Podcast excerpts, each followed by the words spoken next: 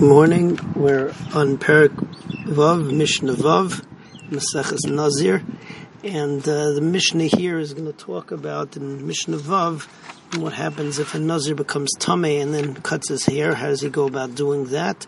And then in uh, Mishnah Zayin, we talk about the Nazir cutting his hair after he becomes Tohar.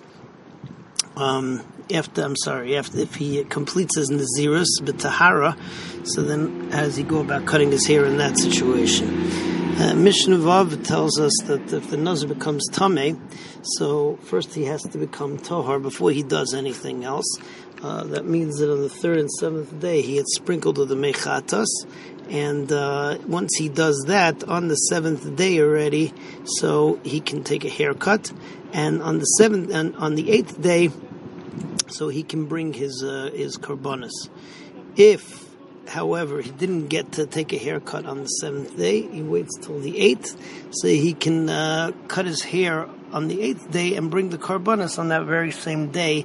That's the halacha according to Rabbi Akiva, and that is the uh, that, that's how we hold.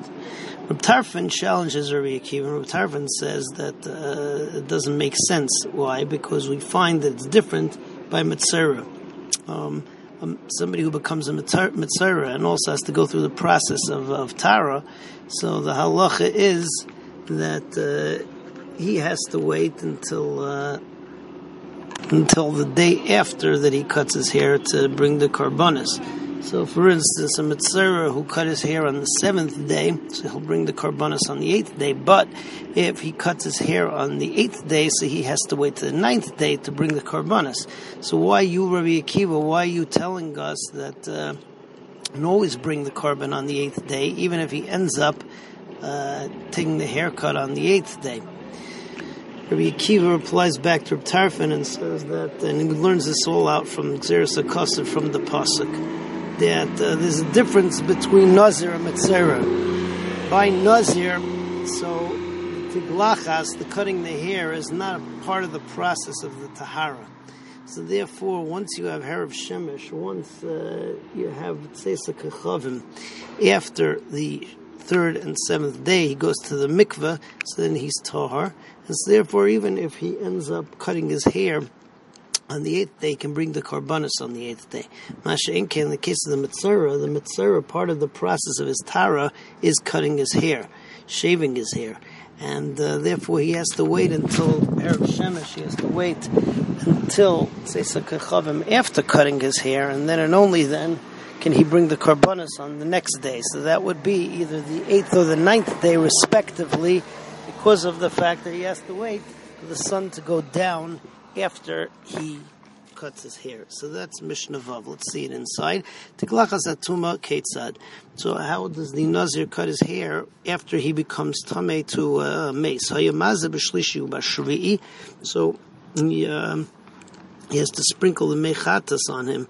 Um, on the third day and on the seventh day after it becomes tamei umegaleach b'shvi'i, and on that seventh day, so he could already do his tiglachas maybe karbonoisa b'shmini, and then he can bring the karbonis on the next day on the eighth day. In gilach b'shmini, he didn't get to take the haircut on the seventh day, which he could, but he didn't, so he only did it on the eighth day. Maybe karbonoisa b'yom, he can bring the karbonis on the eighth day as well. Divra Rabbi Akiva.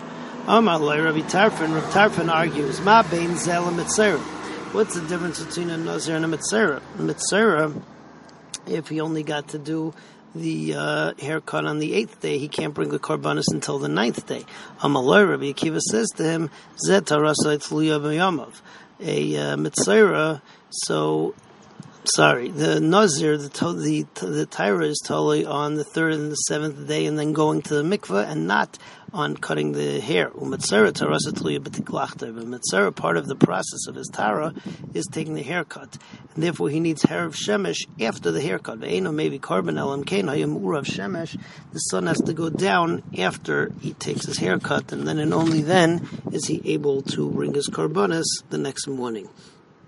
Moving on to Mishnah Zayin. Mishnah Zayin talks about what happens if the Nazir completes his Nazirus like he should, and uh, then he's going to take his haircut. When does he do that? So the halacha is, is that he brings three karbanas. He brings a, an oila, a shlamim, and a chatas. And uh, the first time in the Mishnah, Rabbi Yehuda, and that's the halacha, says that you bring the shlamim first. After bringing the shlamim, then that's when he does his haircut. Um, Rabbi Lezer argues and says that we always find in other instances that the chatos is brought first. Um, so why should here be any different? And he says you bring the chatos first and then you take the haircut. But everybody will agree that b'di'evet, as long as one korban was brought, he's already allowed to take a haircut after that point. And halacha the like Rabbi Yehuda, you bring the shlomim first. Tiglachas Tyra Ketzad. So, how do you cut your hair after the nazir becomes tahar? Maybe shalosh behemoths. So he brings three behemoths: chatas, oilo, shlamim, a chatas, an oilo, and a shlamim, a shechet a shlamim, and he shechts a shlamim, umagaleach aleim. Then he can take a haircut right after that to Rabbi Yehuda. Rabbi Lezer, I remember Rabbi Lezer says, "Magaleach al chatas." You shave or take a haircut after you bring the chatas because the chatas always goes first. Shachatas kademas b'chol mokim that korban chatas is always brought first when you have a series of korbanos. But all will agree that if you took a haircut after bringing one of the korbanos, yotza. Yitzay b'di'eved. Hashem. Tomorrow we'll continue with the Mishnah Ches. Have a good day.